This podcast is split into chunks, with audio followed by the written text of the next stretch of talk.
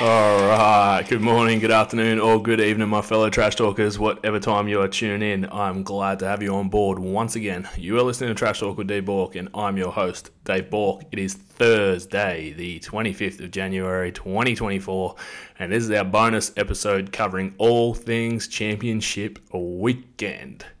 Two cracking contests we got coming up this weekend starting with the Baltimore Ravens and the Kansas City Chiefs, and we're going to be finishing with the San Francisco 49ers hosting the Detroit Lions. Can't wait. Super, super, super excited about both games. It's going to be an awesome Monday morning here in Sydney, or Sunday, wherever you are over in the States, or wherever you are in the rest of the world. I'm sure you are going to enjoy. So let's just jump straight into things right now and cover the Baltimore Ravens up against the Kansas City Chiefs. The teams have met four times previously in the Patrick Mahomes and Lamar Jackson era. We're going to cover all four of those. So in 2018, the Chiefs in an overtime victory, 27 24. 2019, another cracking game. You had the Chiefs winning 33 to 28.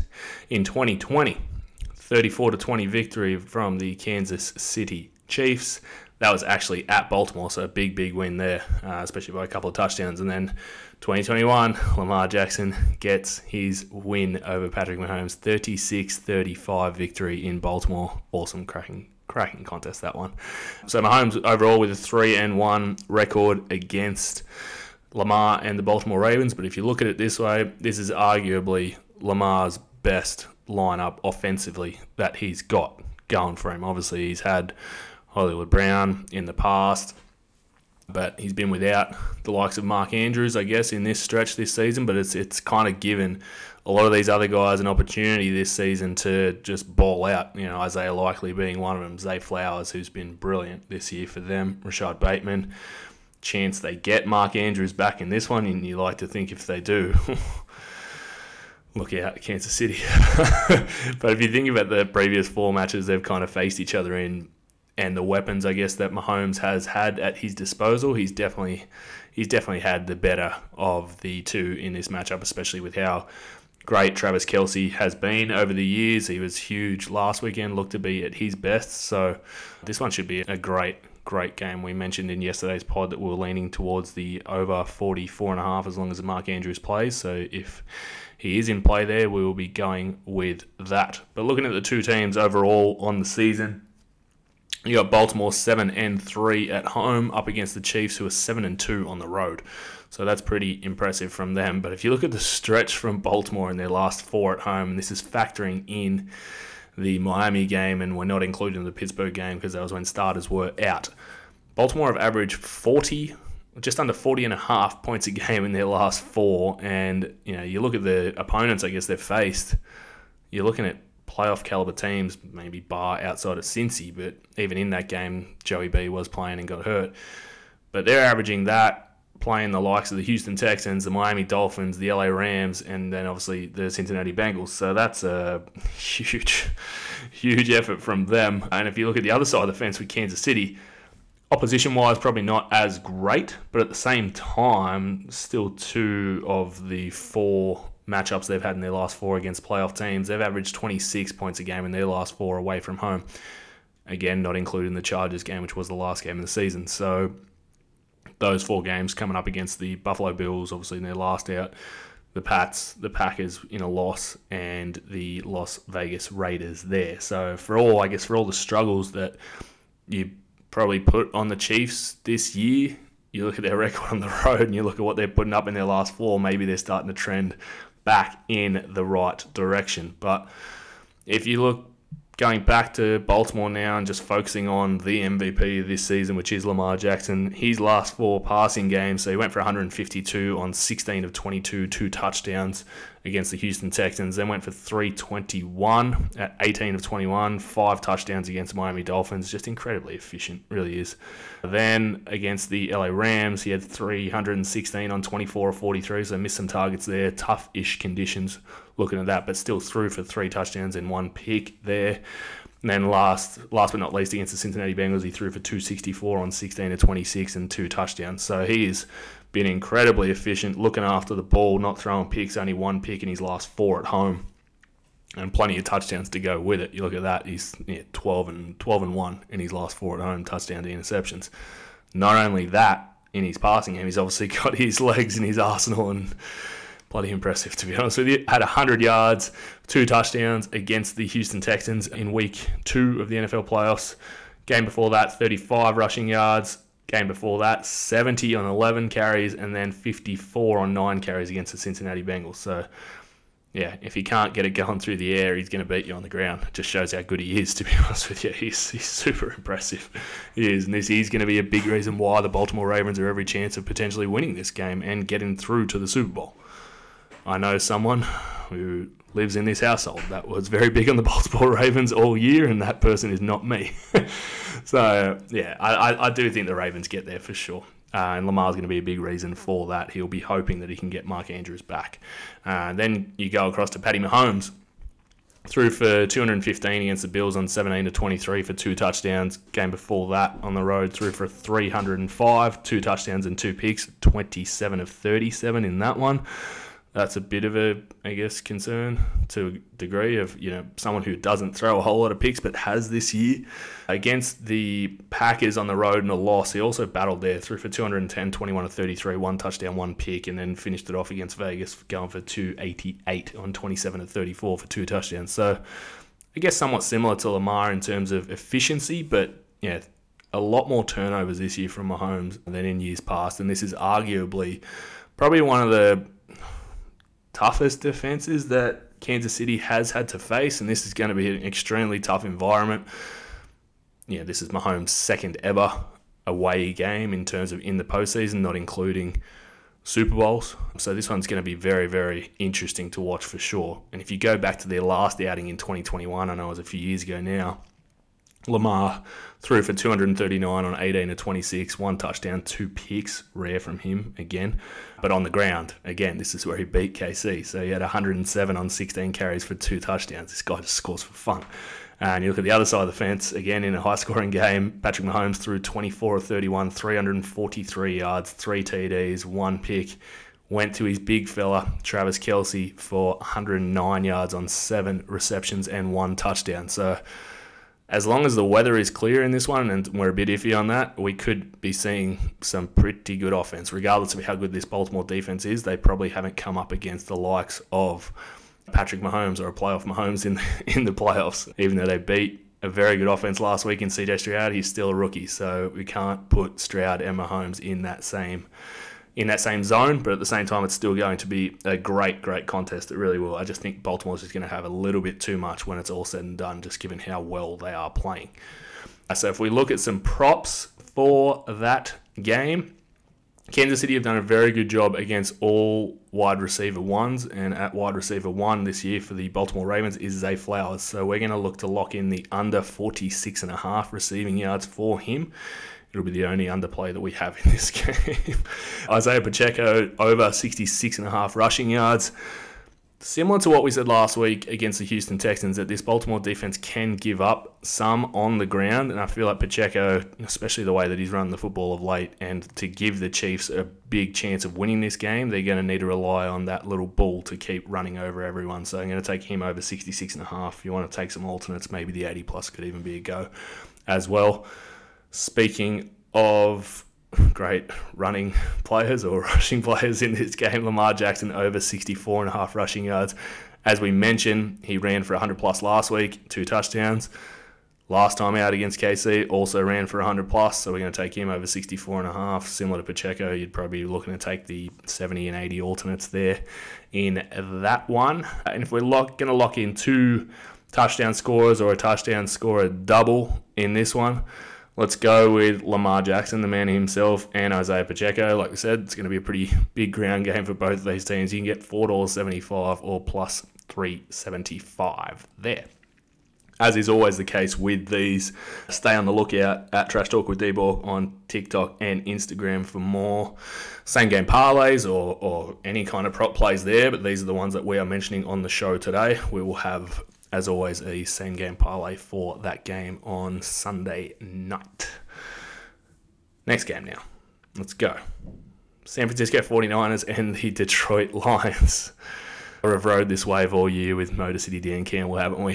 Here we are in the NFC title game. Uh, the last five head-to-heads between these two teams, San Francisco are four and one. If you're looking overall aggregate score, 119 to 103 over the last five. The only time Goff has played San Francisco in a Detroit Lions uniform, they lost 41 to 33 in Detroit in 2021. Jared Goff, a lot of passing, I mean, a lot of passing attempts, I should say. Uh, he went 38 of 57 for 338, three touchdowns, and one pick the opposing quarterback on that day. No, it wasn't Brock Purdy. He wasn't around back then. It was Jimmy Garoppolo. He found Deebo, who his status is, is definitely up in the air for this one. Found him for 189 and one touchdown. And George Kittle was also big time for them with 78.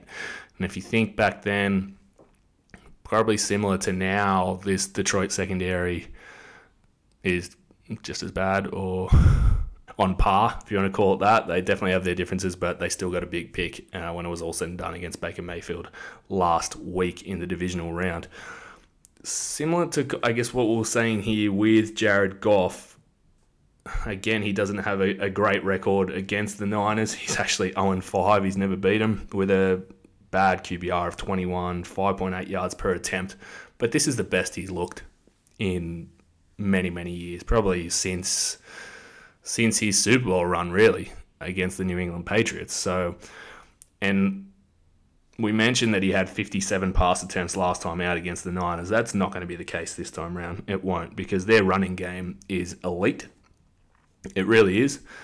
They might battle a little bit in, in this one for sure against a very good Niners rush defense. But when you look at Monty and Gibbs compared to what he had last time out with, I guess, DeAndre Swift, who is good, but they weren't as heavily reliant on the run as what they are now.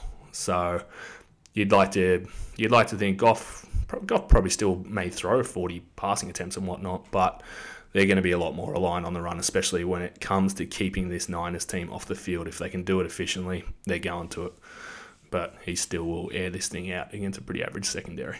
If you look at San Fran's last four games at home, they're averaging about 24 and a half points per game. We're not including the Rams game, similar to I guess what we talked about in the last last game with Baltimore and Kansas City, given the last week most players rest.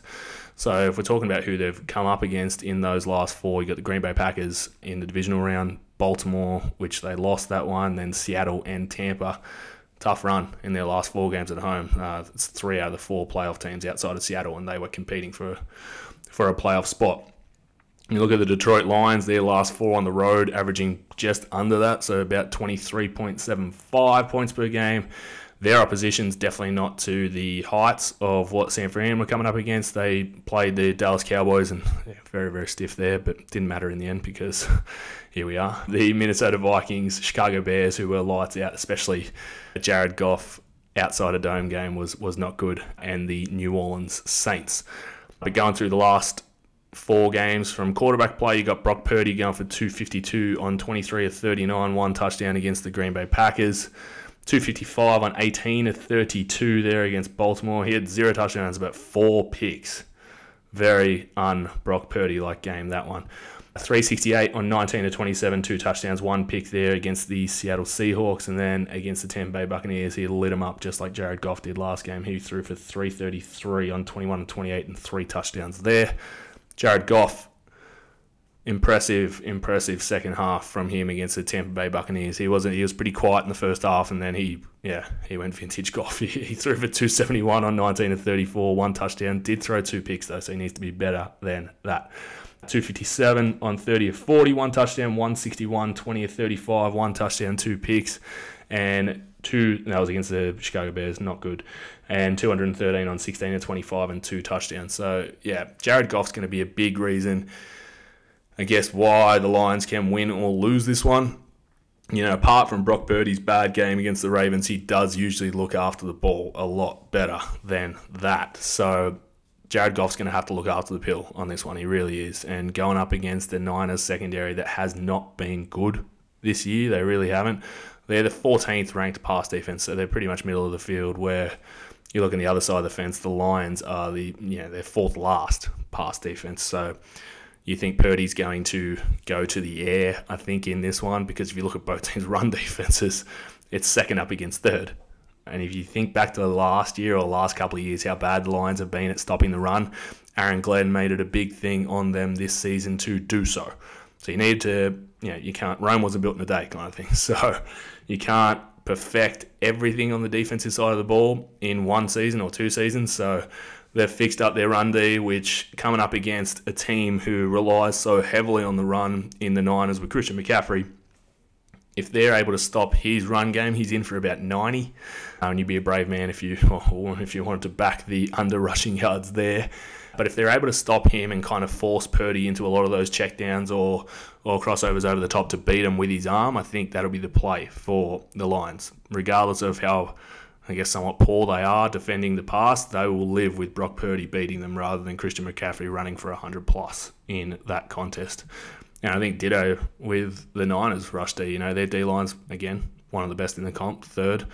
Uh, and they will want to be living with Jared Goff, trying to defeat him with the likes of Amon St. Brown and, and Sam LaPorta. They've definitely got their guys. Could take a shot at Jameson Williams here as well. In this one, he could be a long shot to score a touchdown, and I would not.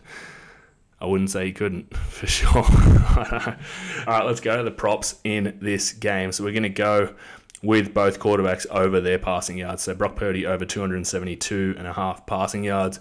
You got Jared Goff over 255 and a half this is a game that we've spoke about that we're predicting a lot of points and we're pretty heavy on the Lions with a massive chance of winning this one. They just need they need to start well. They really do. Uh, they've got to establish a run with Monty for sure to keep keep him in this game and not rely on you know Jahmyr Gibbs. He's a rookie. He's playing out of his skin, but they'll definitely want to get Monty going for sure in this one.